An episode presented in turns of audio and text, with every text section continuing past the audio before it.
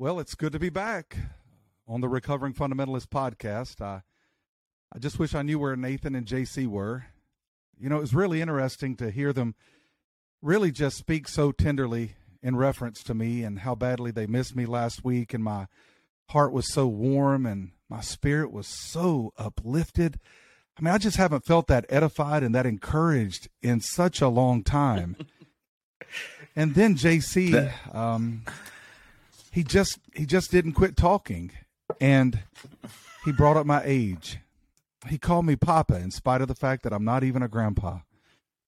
He then made fun of my voice, and I think he may have even accused me of being somewhere searching for a restroom, incapable of finding one. I can't remember what all he said, but it's amazing how you can be built up in one moment and edified in one moment and then just totally, completely destroyed. And so I've been in pastoral counseling all week. They don't even realize that because the wounds of a friend hurt so badly. And you know, especially to feel stabbed completely in the back like that when it was totally unprovoked, it hurt so deeply. And now at this point, I don't even know whether to tell JC or not that John Hamblin complimented his hair. I don't know whether to even share that with him or not, but I can say this. I think JC's just expressing his insecurity, and because I understand what it's like to be insecure, and being that he would have no remote understanding of the fact that you can be wise and young, I'm just going to let that go, and I'm going to be. Oh, hey JC. Hey buddy. When did you join the recording? Just sitting here doing an alcohol episode, watching you whine. Well, can I have a little cheese with it? You know, I can say this much, JC, I still love you in spite of the fact that you're incredibly mean to me all the time. Even you continue to bring up this false accusation that I've made fun of youth pastors. I have youth pastors getting in touch with me, asking me why I don't believe in the validity of youth ministry. And we have a youth pastor on staff.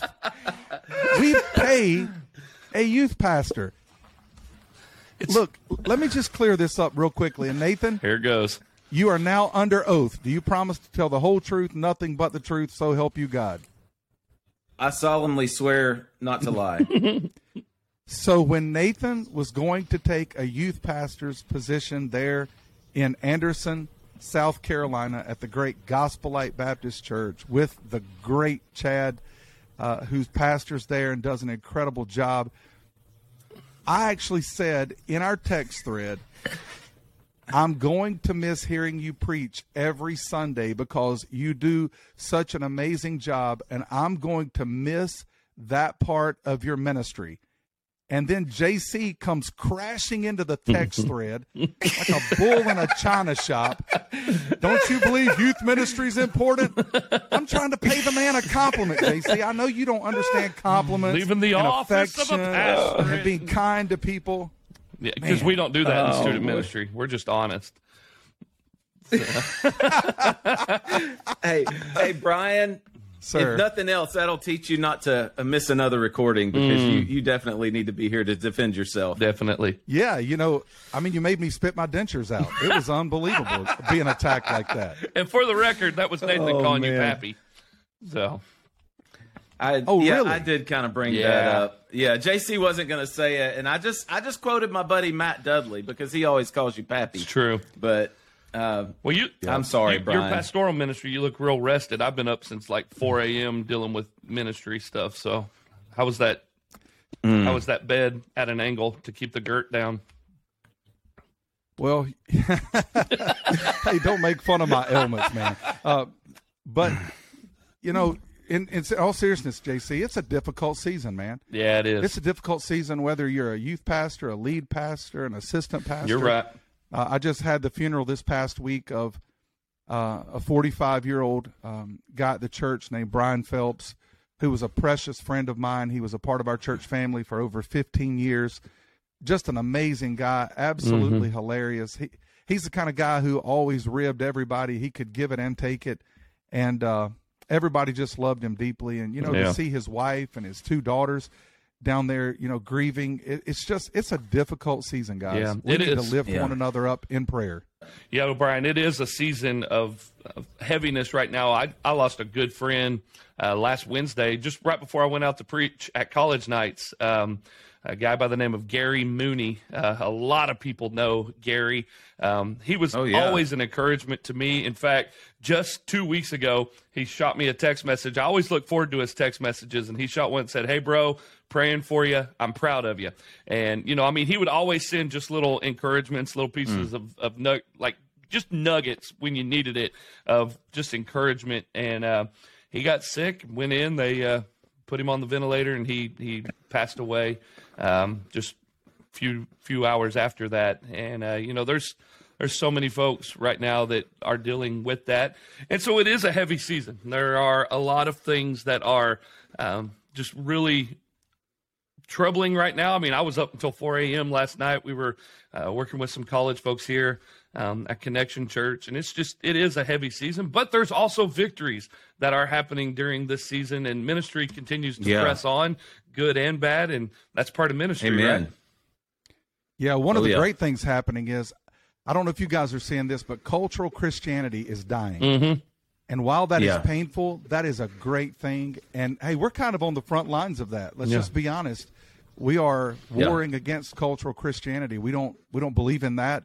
And we believe in true Christianity, and so that's actually a good thing that's happening. And while it's depressing to pastors to see some of the numbers going down, let's just be honest, those people really weren't in to begin with. Right. They were only present in body.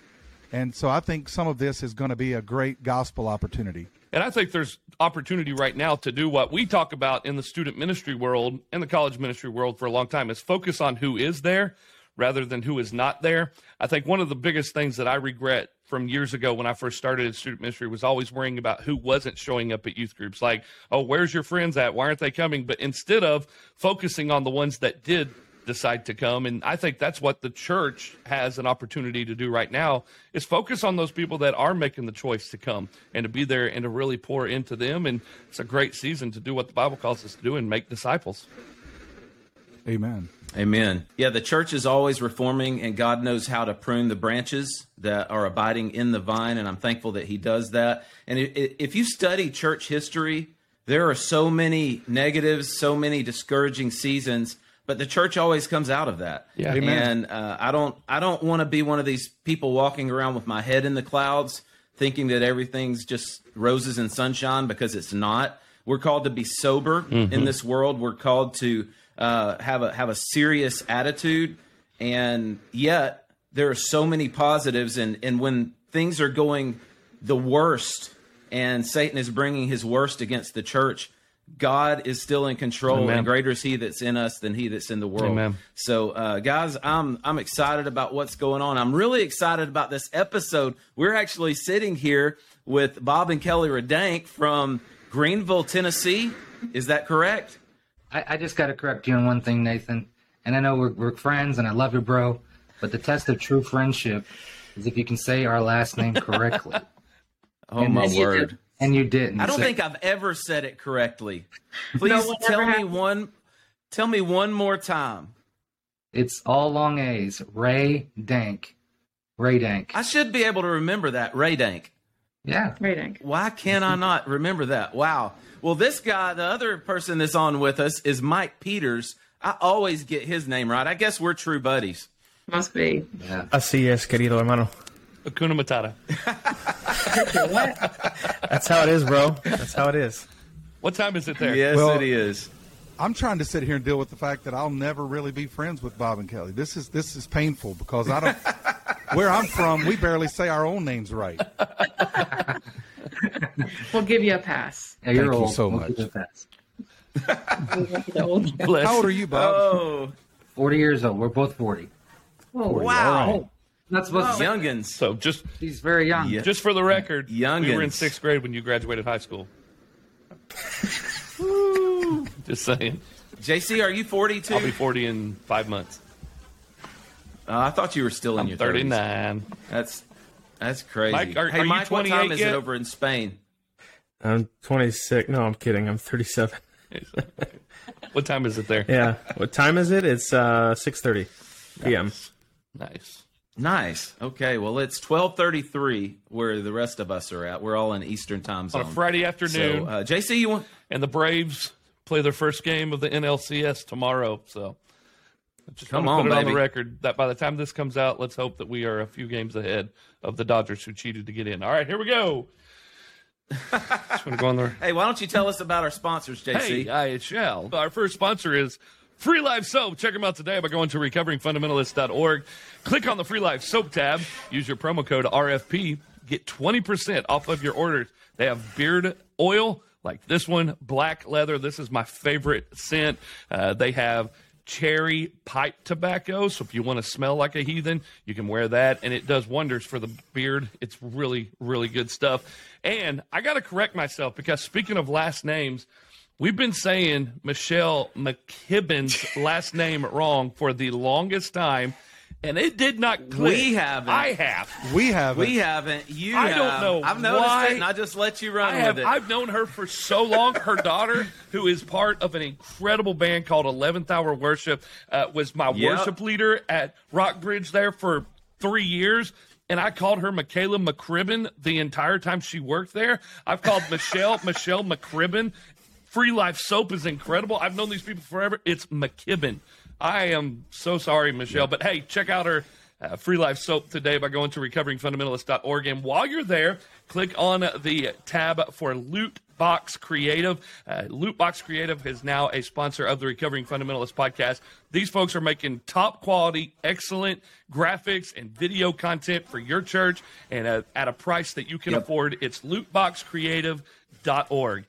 Guys, I am excited about today's episode as we're just going to have a roundtable discussion, if you will, right here on video. This is the most people we've ever had on a RFP episode. And so who knows who's going to get a word in, but it's going to be fun. I'm just going to sit here. And, JC, we're actually coming to you from 2 countries and 4 different states. Wow. So the RFP is branching out, man. We're going global. Let's get this show started. Y'all ready? I'm ready. I'm ready. Let's go.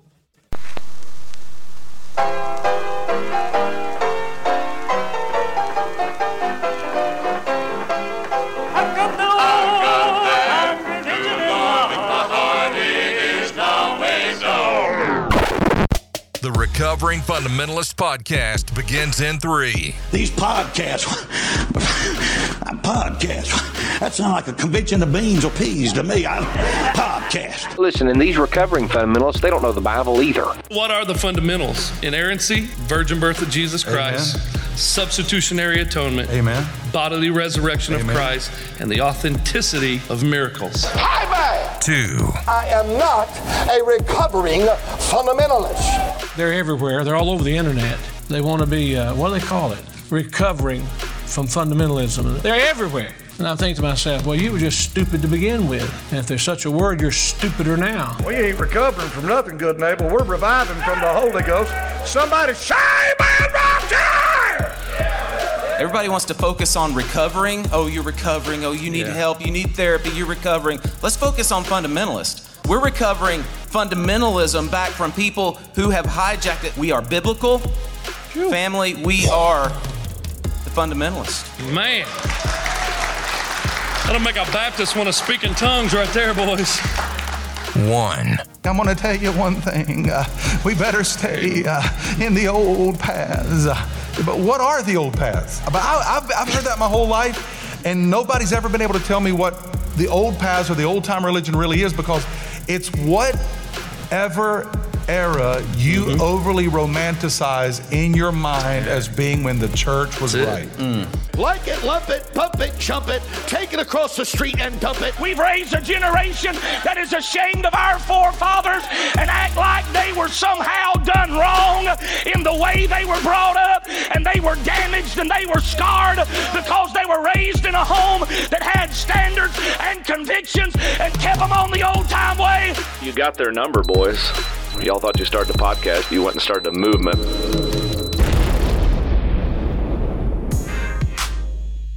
Thanks for joining us for the Recovering Fundamentalist podcast. Make sure to stay tuned at the end of the show to hear more about the RFP sponsors. Now, here's your host for the Recovering Fundamentalist podcast, Nathan Cravatt, J.C. Groves, and Brian Edwards. Hey, everybody. Thanks for tuning in to the Recovering Fundamentalist podcast. We're glad you're here with us today. And we've got some friends in the studio with us today that are going to be sharing their story. And this is a topic that we've been talking about now for the last month. This is episode number 4 on the topic of alcohol. And we wanted to bring in our folks. We've had conversations with these guys over the topic of alcohol and how when they were confronted with culture on the mission field, how their views begin to change. And we're excited for you to hear their stories today. And so first up, we're going all the way out to Spain. And we are meeting up with Mike Peters. And Mike, share your story of being confronted by culture and how your views on this alcohol has changed. Well, we've been in Spain since December of 2013, and coming from the Midwest, I mean, we were naturally very conservative in most things. So I have a long line of family history that is connected to alcohol abuse, to drunkenness, which is definitely biblically a sin. And I just want to paint a picture here to juxtapose my views on this and what we were confronted with here with my own family of origin, which obviously has a lot to do with my own inclinations and my own tendencies. But I have an uncle who just passed away from liver disease, who was dishonorably discharged from the U.S. Navy. When my grandmother was expecting my mother, she was at work one day, and her mom and dad were babysitting her other 2 children. Well, my biological grandfather, who was forever drunk on a regular basis, threatened to break into my great-grandparents' house and kill everyone while he was in a drunken stupor. My great-grandfather knew he had this, he was always drunk. He knew he had this way about him. And so they were yelling at each other through the door. And he said, listen, why don't you go home, sleep it off, and we'll take care of the kids. You can come back later. Well, my grandfather said, no. He said, I have a gun. And he said, if you don't open this door, I'm going to knock it down, and I'm going to come in and kill you, your wife, and the children as well. And so my great-grandfather fired a shotgun through the door without looking in self-defense as my grandfather began to beat the door in. And he shot through the door and killed him instantly in self-defense while he was in a drunken stupor. Now, I say that not to be, not to be sensational, not to be anything, or not even to base my arguments on anecdotal experience, but rather just to say there is power in drunkenness. There is a reason that's prohibited in the scriptures. And so that was my context. That was my background coming into this distinct culture that we live in here in Europe. And what's interesting is we begin to meet other Christians after we moved here. The pastor of the church that we were at as we began to study the language, and the people, and we're talking conservative, independent Baptist Christians in Spain, were shocked at us when we told them that we did not drink alcohol. They could not wrap their heads around that, and we'd tell them, we'd say, well, we don't drink. When we go to their house for dinner, we don't drink. And they say, oh, okay, that's fine. Well, how about a little bit of wine? We're like, we just told you we don't drink. Well, yeah, but this is wine. This is different. It's like, well, what are you talking about?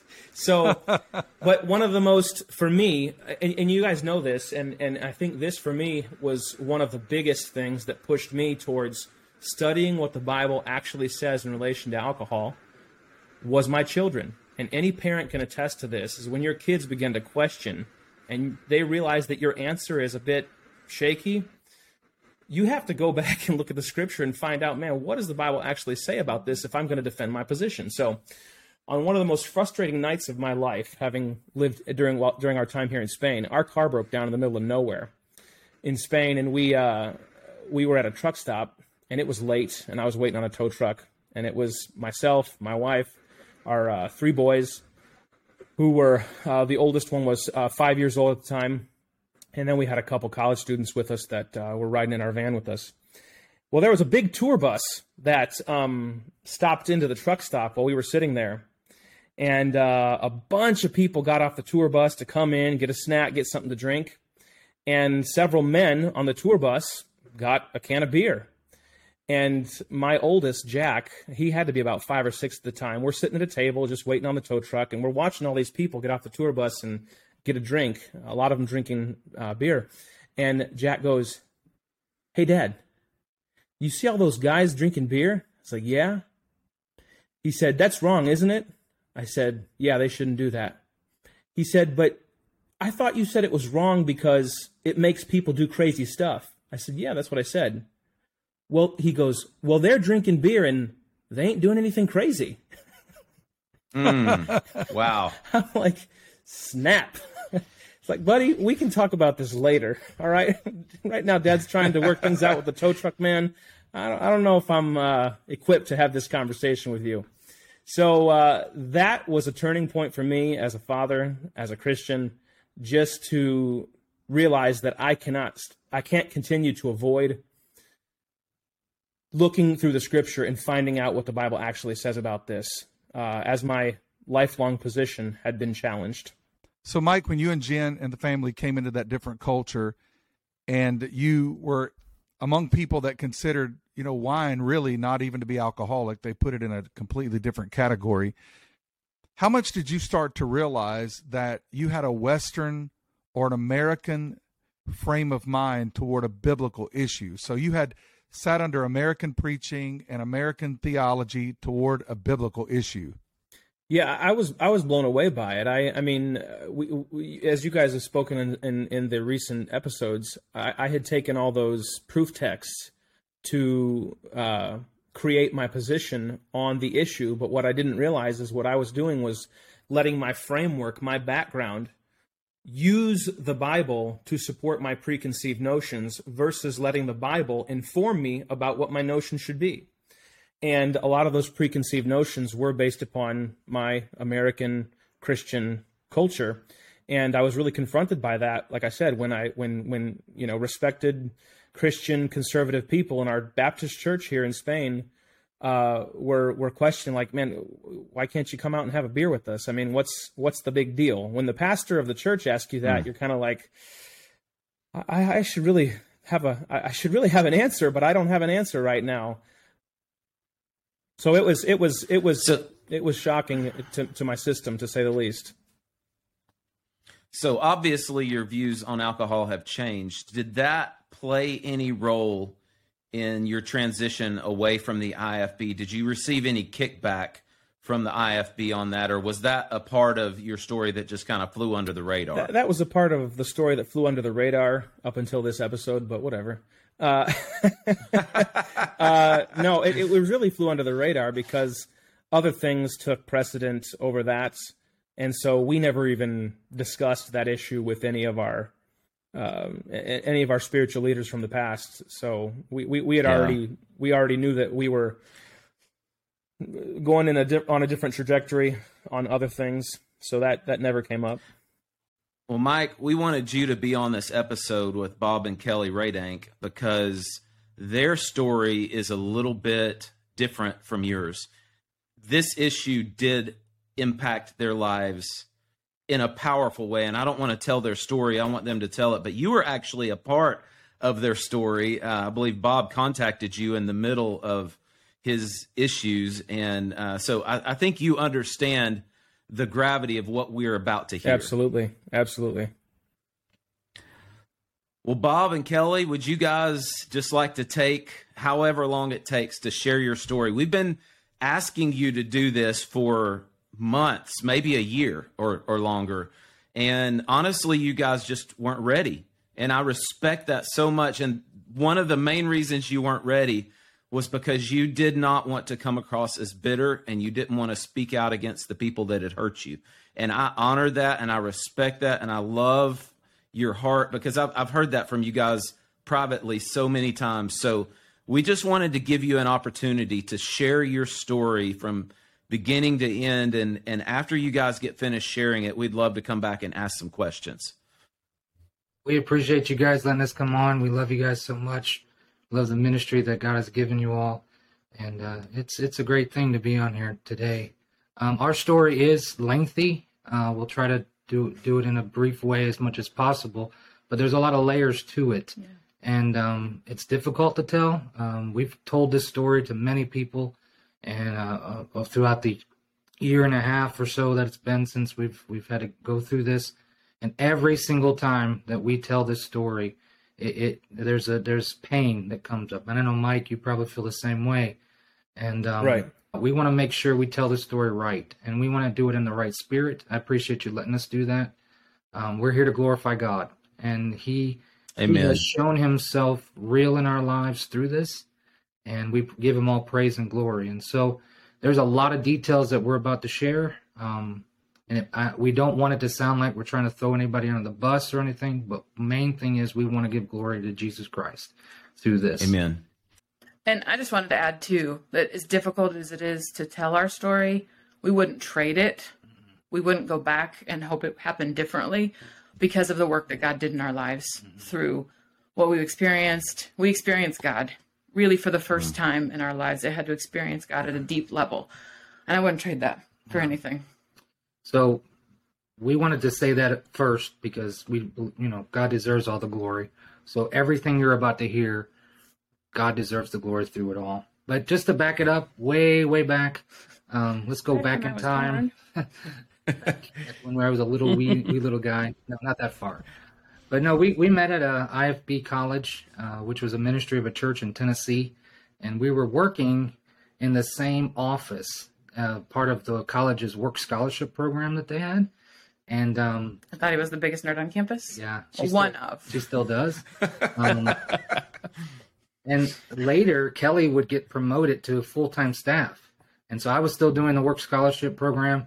And she basically became my boss, and she's been that way ever since. So, amen, brother. Yeah, still working on the training. Got him almost where I want him, but not quite. Still working on that. No, but besides us meeting in college, which was the greatest part of college, we really did learn a lot. We enjoyed that. Really, for me, was a beginning of the journey that God brought us on. It was the first time really where I was being confronted with people that believed a little bit differently, even though similar, believed a little bit differently than how I had grown up. So for the first time, I was having to start to study God's word and, well, what does God's word say about this? We did it this way, but these people do it this way. So it was the first time for me kind of in my part of the journey. And I remember so many classes that we took, both of us took, learning about the Baptist distinctives and things like the priesthood of the believer, individual soul liberty. These lessons really spoke to us. I know it spoke to me in a profound way. And it settled in our hearts that we could personally allow the Holy Spirit to do his work of sanctification in our lives. We learned that there at this Bible college. And we learned how to discern the truth there, and that we could have the Holy Spirit to guide us into that truth, just as Jesus promised us.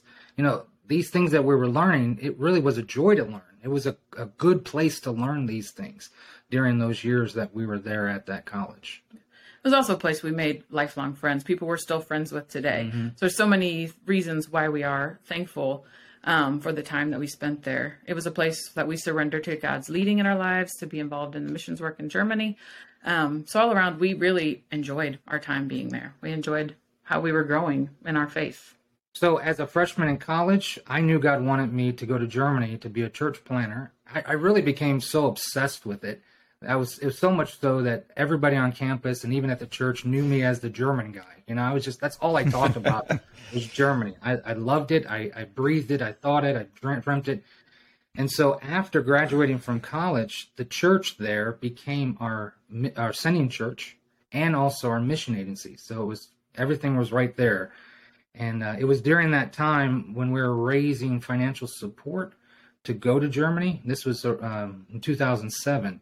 That's when my journey personally started. And that was because I started filling out these things called questionnaires that all missionaries in the IFB world have to fill out. We hate those, Bob. Yes. Don't we? And I don't know how you did it, Mike, but I was that kind of missionary that was just desperate. And so I actually filled out all of most of them. Same for me, man. Same for me. Yeah, way too many of them.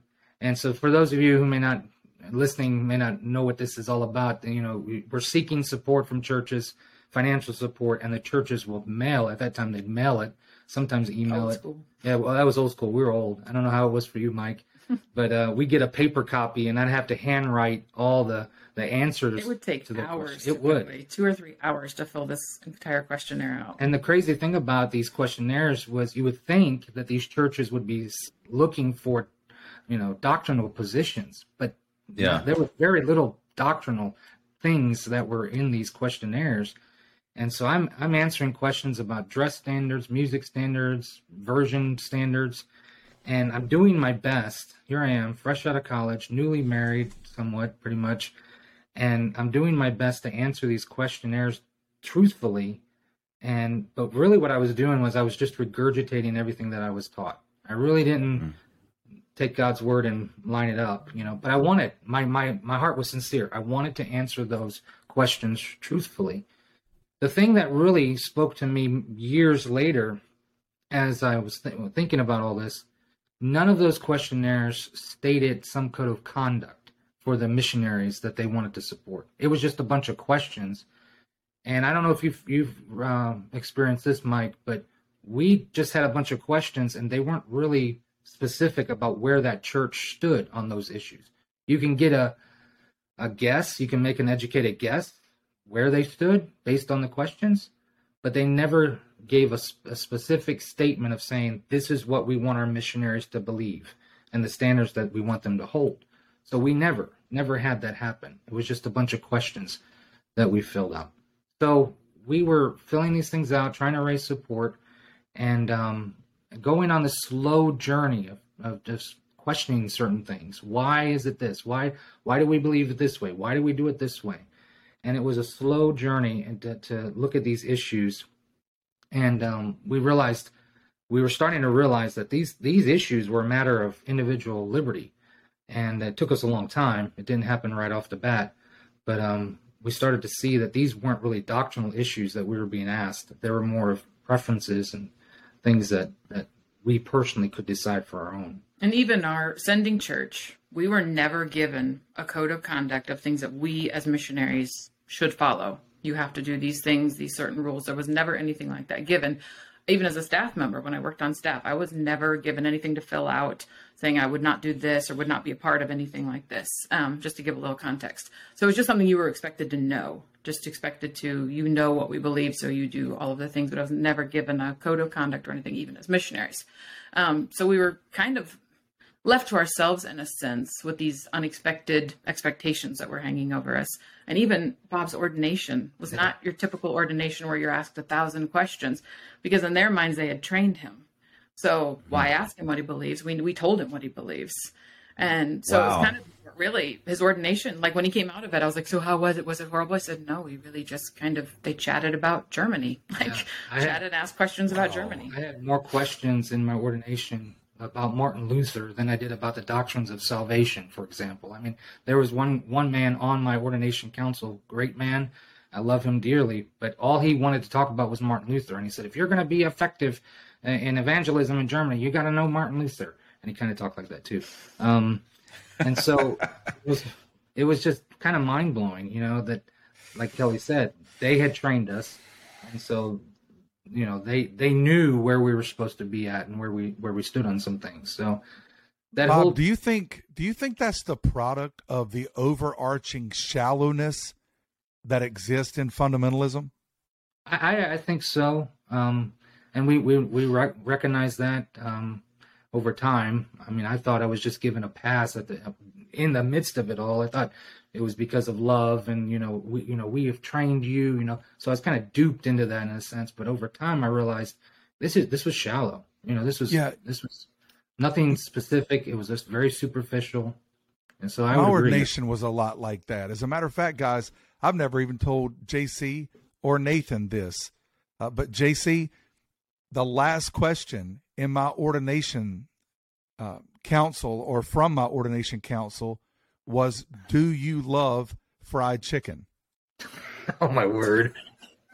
That was the last question, to which I responded, yes. Qualified. And so, JC, the guy actually said, then you must be called. Unbelievable. That was the last question. Oh, boy. Wow. Yeah, they didn't do that for our ordination. I mean, they did something similar. We didn't even have a council. The pastor just preached a message and had all the guys getting ordained sit on the front row of the church that evening and used a little bag with a diaper, a pacifier, a baby spoon, and kind of drew a metaphor with, you need to use these tools because you're going to have people in your church that you're going to use these tools as for them.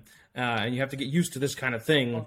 So, but there was no questions about what we believed about doctrines of grace, the blood atonement, baptism, nothing. Wow.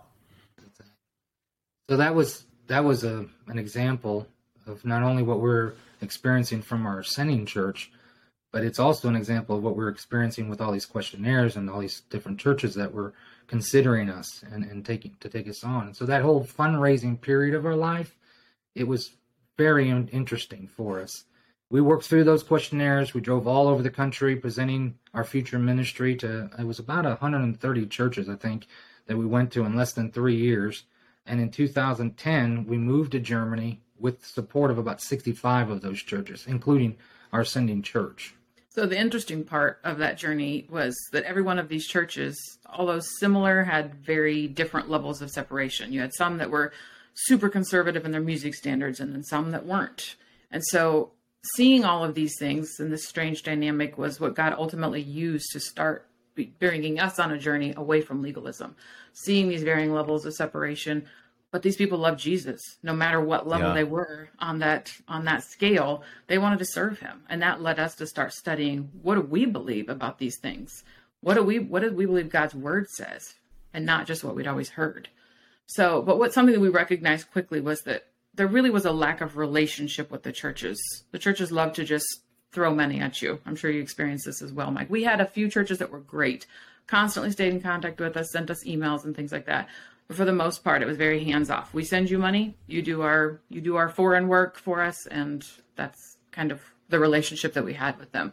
So with our sending church, Bob really tried in the beginning to keep that relationship alive by calling every few months, giving an update, things like that. But I don't think there was ever a time where our sending pastor ever called us to see how we were doing, to check up on us, to hold us accountable, any of those sort of things. Yeah, and so when we talk about, when we say we felt in our hearts that we were left by ourselves, and when we talk about that, and we've said that before in the past when we talk with people, what we're meaning there is we really didn't feel that mentoring support from those churches or even from our sending church who had committed to us in the ministry that God gave us. You know, this was something that we saw right off the bat. Right when we got to the field in 2010, there was no mentoring structure there to help us. We were just thrown into it.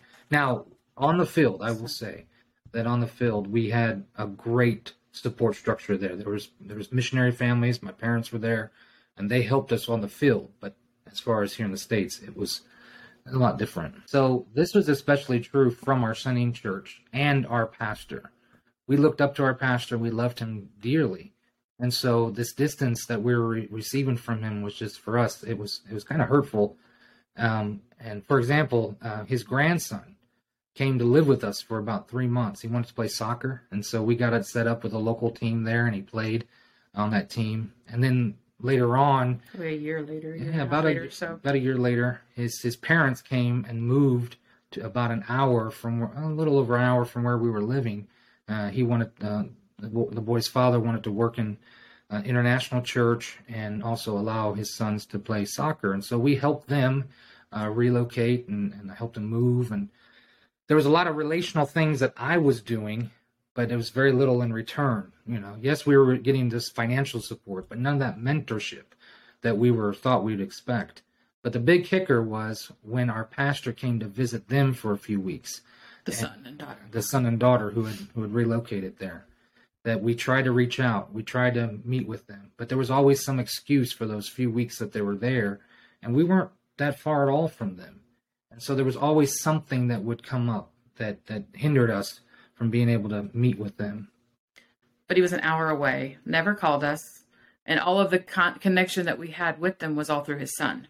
Like we were contacting him like, hey, can we come visit him while he's here? You know, because they had talked about coming up and seeing us, the son had, but it never happened. So then we said, hey, we're going to be in the area. Can we just stop by real quick and have coffee or something? Oh, he's not feeling really good, so I don't think that's a good idea. Yeah, so we never got a phone call, nothing. It was just complete silence. For us was kind of the aha moment of there's zero relationship here. There is no nothing here. So because of that lack of relationship with the church, with our pastor, we had to learn to rely on the Spirit's guidance. We had to look at it. And that's obviously the best guidance that we needed. We didn't need a pastoral guidance. We thought we did. That was what we had thought because we had messiahized him really and thought of him as a messiah in our minds. And we forgot how important it is that the Spirit should be the one that takes that place in our lives and not a pastor. But as we've heard in many stories throughout the IFB world, that's what you do. You messiahize your pastor, you messiahize these preachers and these evangelists. And we were deep in that idolatrous culture. And that sounds very harsh to say, but I believe that's the truth. It's very idolatrous. I agree. And the Spirit was working in our lives to reveal to us that we needed him. There's nothing wrong in getting pastoral counsel and having that mentorship from a pastor, but we were taking it to an unhealthy level. And so we had to learn in a very slow process that the Spirit had to guide us. And as we were going through that slow process, we were starting to experience freedom. We really were. Not complete freedom, because we were still tied to those churches back in the States. But this lack of relationship really forced us to look to God's word for answers instead of relying on other men for that. But it was very hard. I have to admit, it was very hard to break away from that legalistic mindset and that idolatrous mindset that we had that was so ingrained in us. I think for a couple of reasons, not just because it was a mindset, kind of a brainwashing, but also because our livelihood depended on it. Right. And the further you get away from that, Mike knows, we know, it doesn't go well, it doesn't end well. Well, let's not give spoiler alerts yet. Oh, okay, sorry. But almost immediately, when we arrived in Germany, we were confronted with issues, just like you were talking about, Mike, those cultural issues that went completely against the IFB world. And we really started to think through things. We were forced to think through things. And we had to answer questions about what we believed and where we stood on things. Well, while we were getting grounded in the German culture, learning the language and things, we were helping in a German church, and it was a great church. They had some great folks who really loved the Lord, and they accepted us in and loved on us and everything. But they did things totally different than what we were used to. You know, for example, they didn't have Sunday school, but we were taught 3 to thrive. You know, they didn't have a Sunday night service, and their weekly Bible study wasn't a service. It was more of just sitting around a table and talking and sharing truths from God's word. And a lot of things different. These are simple things. These simple things, but these were things that we saw that we were ingrained in, like, this is how it has to be, you know? They didn't wear suits to church. They had a more laid-back, casual way of doing things.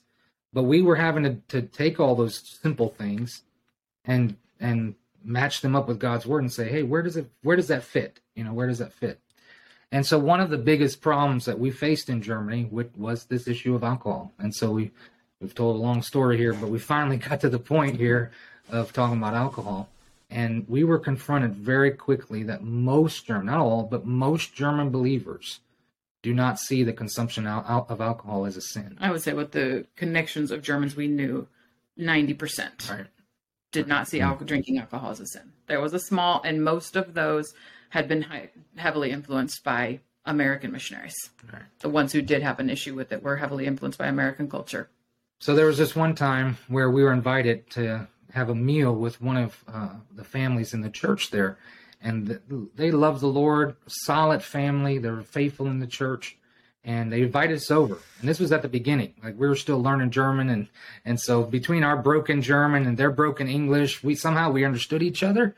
And they asked us a bunch of questions about our family, about our life. And then they switched gears and they started to ask us what we believe.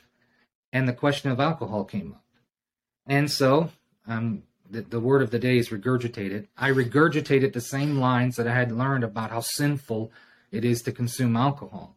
But they were thinking will really help this German couple along in their Christian life. We want to train them. That's why we're here. We want to teach them. But they were very kind and very patient with us, and they could see that we weren't that we're not understanding our passionate pleas that alcohol is sinful. They were looking at this and saying, we want to try to help them. It was kind of, they flipped it, and they want to try to help them understand what the Bible actually has to say. But I kept quoting all these verses that I thought was proof texts about how alcohol was so sinful. But they kept flipping it and saying, no, that's talking about drunkenness. And we stumbled around trying to help them understand, and they were stumbling trying to help us understand. It's a very respectful conversation that we had. But it was years later that we finally allowed God to work in our hearts. Then, when we had that conversation with that family, we were dead set in our ways. And we knew everyone in our church, that pretty much everyone in that church. Everybody besides the other American missionary that was there. Everyone drank alcohol, and it wasn't an issue, just like you were talking about, Mike.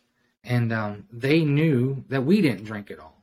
So there was this mutual respect between us. And we'd come a long way. Used to, we'd be judging those people. We have a lot of different opinions of those people. But we came to a mutual respect for each other. Even though we held firm in our position and they held firm in their position, it was done in a respectful way. So we really appreciate how God used that church to help us in our journey and our development closer to the Word of God. Did you observe any abuse, any drunkenness within the church? There was one man that had a problem with it. Sometimes, and he knew it, and so he would get drunk sometimes, and so there was the pastor of the church was helping him with it.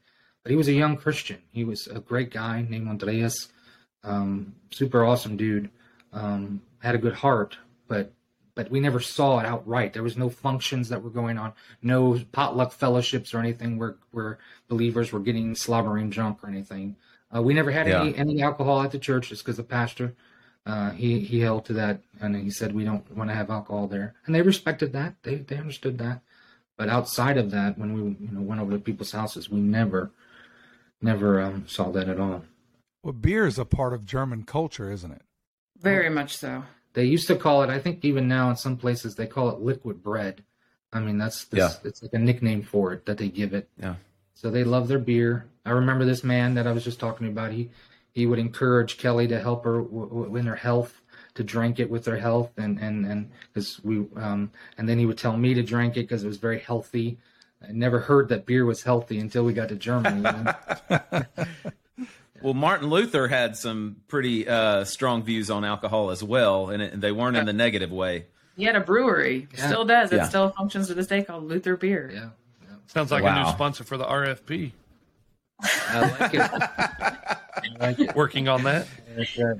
Yeah. There was one verse that was really helpful to us during this time, and that was Romans 14:5-6.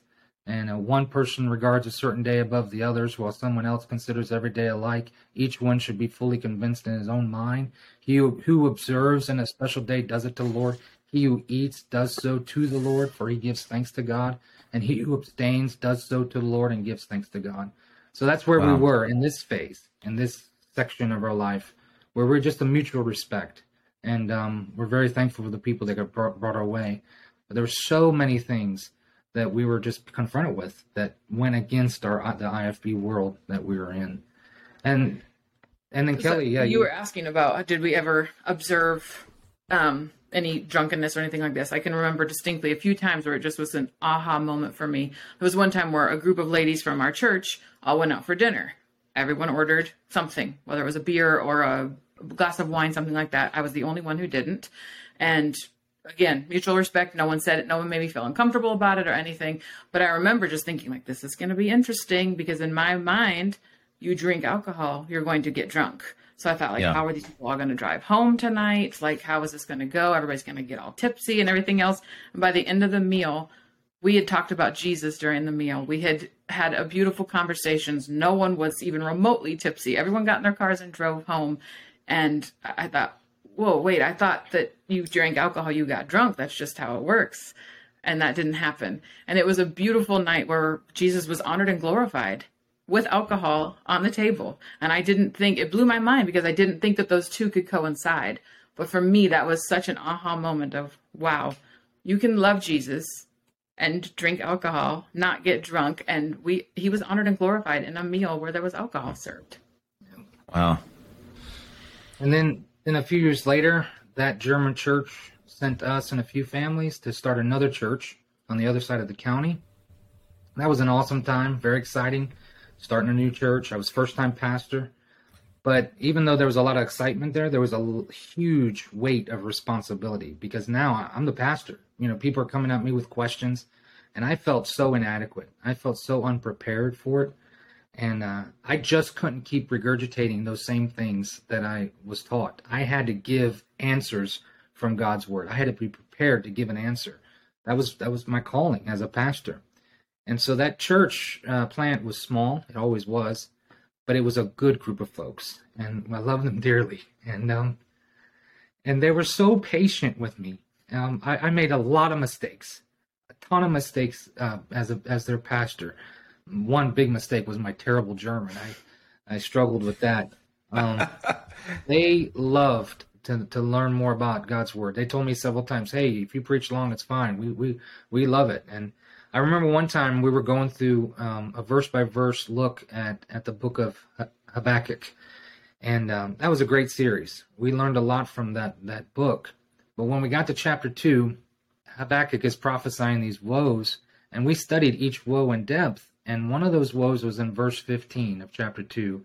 King James says, woe unto him that giveth his neighbor drink, that putteth thy bottle to him, and maketh him drunk also, that thou mayest look on their nakedness.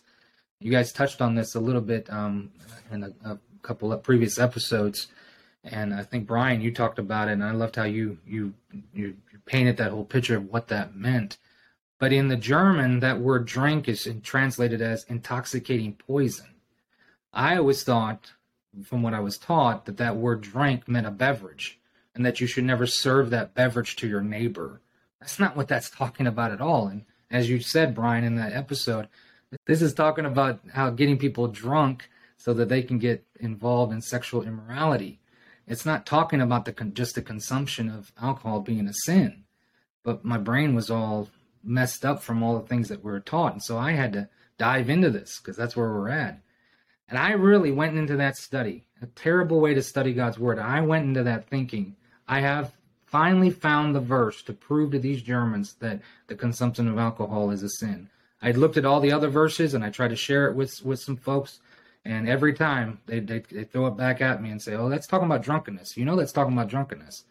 But in this study, I thought I found it, because in the King James, it says it's talking about drink. It's talking about a beverage.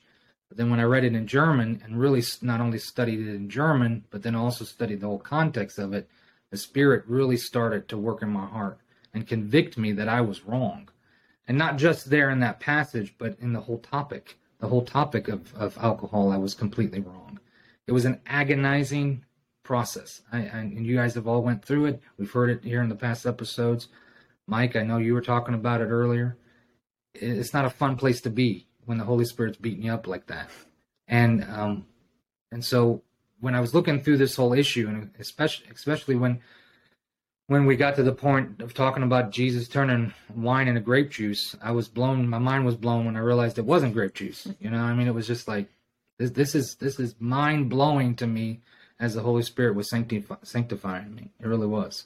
And I remember when he first started studying this, I was excited because I was like, okay, he's going to help me to finally settle the doubts that I've always had. I've always been a go along with it, just easygoing, don't make waves kind of person. But I can remember even as a child, just always having this doubt in the back of my mind when people are like, well, this was grape juice. It could not have been alcoholic beverage. And there was always a nagging something in the back of my mind, like this doesn't seem right here. There's something missing here. And I can remember teaching it to children and saying, Jesus turned water into grape juice, and trying to make that story fit my narrative.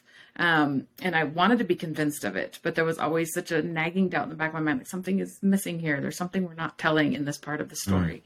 So when he started doing this in-depth study, I was excited, like, oh, good. We're finally going to maybe put some of these doubts to rest. So I didn't do the in-depth study on my own, but we would talk about it for hours. We would bring up different verses like, oh, this is the one. This one is the one that we're going to be able to use to convince ourselves. And every time the Holy Spirit would take that and show us where we had taken the verse out of context. And every time just completely broke down those walls of what we thought we had always known. Context is a really frustrating thing when you're trying to force Scripture into your filter. It right. is. Yeah. And I felt like we were so many times trying to put God in the box that we wanted him in and not to trust him for who he was and for what his word actually said. We were trying to fit him into what fits comfortable for us. Yeah. Yeah. And that whole process is agonizing and difficult to go through. It really is. But it's also freeing. It's a freeing thing. And so I had to sit in that Bible study that we're having, going through Habakkuk, and I had to teach and tell these wonderful German believers that I was wrong. And and I walked through it, and I not only unpacked what it was saying there in Habakkuk, but I went to all the other verses, and I told them, I said that the Bible is very clear that drunkenness is a sin. We can't take that lightly. It doesn't matter what culture we're in. It doesn't matter if we're German or American. Mm-hmm. Amen. The Bible clearly says that it's a sin to be drunk. But I could not sit there and tell them that God's word says that the consumption of alcohol is a sin. And when I did that, it was like a light bulb moment for not just me, but for everybody at that table. And they respected me more. And if you know anything about Germans, they're studious by nature. And so when they see somebody taking the time to study something, it's a sign of respect when you do that. And that's exactly what happened. And it really drew our church closer, I believe. And but why? Not because I came to this conclusion on alcohol. No, it's because I took God's word and I studied it and I did it in its proper context. And that is what gained the respect. During all of this time, we were meeting unbelievers as well. We were constantly meeting unbelievers and getting together with them as friends and eating meals together. And they always were so confused, like, wait, why don't you drink? I remember having people come to our home, bring us a bottle of wine, and we just awkwardly put it away somewhere because we didn't want to make a deal out of it. So we just hid it, and you could tell it was just a serious awkwardness in the room. And so then they would ask the questions, well, why don't you drink alcohol? And again, we'd try to tell unbelievers what the Bible said, and they would kind of chuckle a little bit, and they would tell us, well, those verses are talking about getting drunk. Like, I mean, they knew the Bible, they knew the verses, and they said they were coming to us and they were saying, no, that, yes, it's saying you shouldn't get drunk. We see that clearly, but we don't see anywhere that this is talking about verses talking about consuming alcohol. So over time, the way that we did ministry started to change, and it looked nothing like our sending church. When we were originally sent to Germany, we thought we would replicate a smaller version of what our sending church looked like. And we were excited to. We're going to make a little miniature version of what our church looked like. Over time, we learned that was not going to be possible. We couldn't do that. We were living in a completely different culture. And we didn't just change these things due to culture. And I think a lot of times people try to twist that and make it sound like, oh, you just conformed to the culture that you were in. And that was not what we did. We did that due to culture because of a change of coming from the culture that we had come from, which is a culture, which nobody likes to admit to, but it is a culture in the IFB as well. Yeah. Going and coming now being confronted with a different culture, we had to study God's word, check biblical culture, and see what biblical culture said before any of these changes were made. Kelly, you talk about, conforming to culture. And if you think about it, American prohibitionism is cultural. It's a cultural thing that Christians conform to because it was culturally acceptable and popular.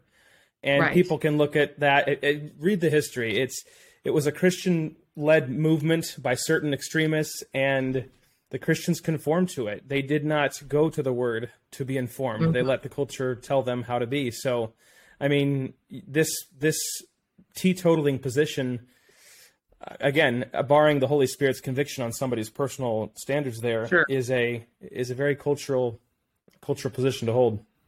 Exactly. So while studying the Bible was gaining you the respect of the German people, it wasn't gaining you the respect of the people who were back home. Isn't that the case? That is absolutely the case, because at this junction in our lives, we knew that the changes that we were making that they would not be well received from our supporters and our, definitely our sending church. And our doctrine hadn't changed. I need to say that right off the bat. We did not change our doctrine, even though, another spoiler alert here, we were accused of that later on. We never changed our doctrine. We stayed firm to the fundamentals of the faith, but we were changing on these preferences, these cultural aspects of things. And so, but changing according to the leading of the Holy Spirit, right, which we all should be able to do, but you're not able to do that in the IFB world. We started talking about moving away from the IFB, maybe getting a new sending church, but as supported missionaries and where all our income was coming from these churches, there was no room for sanctification and the Holy Spirit to change things in our lives. We had to toe the line with those supporting churches. Mm. And if they knew that we were changing anything, we knew then. I mean, we weren't oblivious to this. Mm. We knew that we would lose everything. But the Holy Spirit just kept working in our lives, and we couldn't ignore that. I can't stress that enough. This was a very strange time for us. We were kind of in the middle, mixed, you know. We knew where we needed to go, but we couldn't do it because we're so tied to the financial support. So we just decided we weren't going to broadcast things in our lives with the changes that we made, but we weren't going to hide them either, you know. If people asked, we'd answer them with transparency and honesty. What an incredible journey that God has had y'all on, and it's incredible to see just the realization and truth of the Bible coming to life in your lives. And man, I think this would be a great place to stop and pick this up next week, as we're an hour and 22 minutes in on this episode already, and we want folks to really hear your whole story, and I think coming back next week would be a great opportunity to do that. So will y'all join us next week for part two? Oh, definitely. Awesome. Yeah. Mike. Oh, man, I wouldn't miss it. We know you'll be here, Brian. Well, maybe. I mean, you didn't skip out last week, but it's all good. Peters, you going to be able to join us from Spain? Sure. Maybe sounds your awesome. Better half can join us, too. There we go. Yeah, no sinful magic shows. All right, so thanks for being here with us this week on the Recovering Fundamentalist podcast.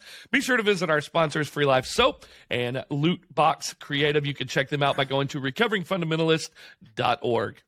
And guys, you're just getting to the best part of your story. So people have to come back next week to listen to the rest of this. I've heard the story multiple times, and you don't want to miss the rest of this story. Yeah, Nathan, this story is great over a cup of coffee and a cone of ice cream, and I can promise you people are going to want to hear the rest of this. As Ed Young would say, we're about to go to a whole nother level. So I'm excited. Join us back here next week for the Recovering Fundamentalist podcast. Y'all have a great week. Be sweet, JC. I will. Peace. Thanks for listening to the Recovering Fundamentalist podcast. Be sure to stop by our social media, Facebook, Instagram, and Twitter. Give us a follow. Also, go to our website, recoveringfundamentalist.org. That's recoveringfundamentalist.org. There you can find Recovering Fundamentalist swag. You can get your t-shirts and hats. You can join our ex-Fundy community, see where we're going to be having some meetups. It's the recoveringfundamentalist.org. Be sure to join us next time for the Recovering Fundamentalist podcast.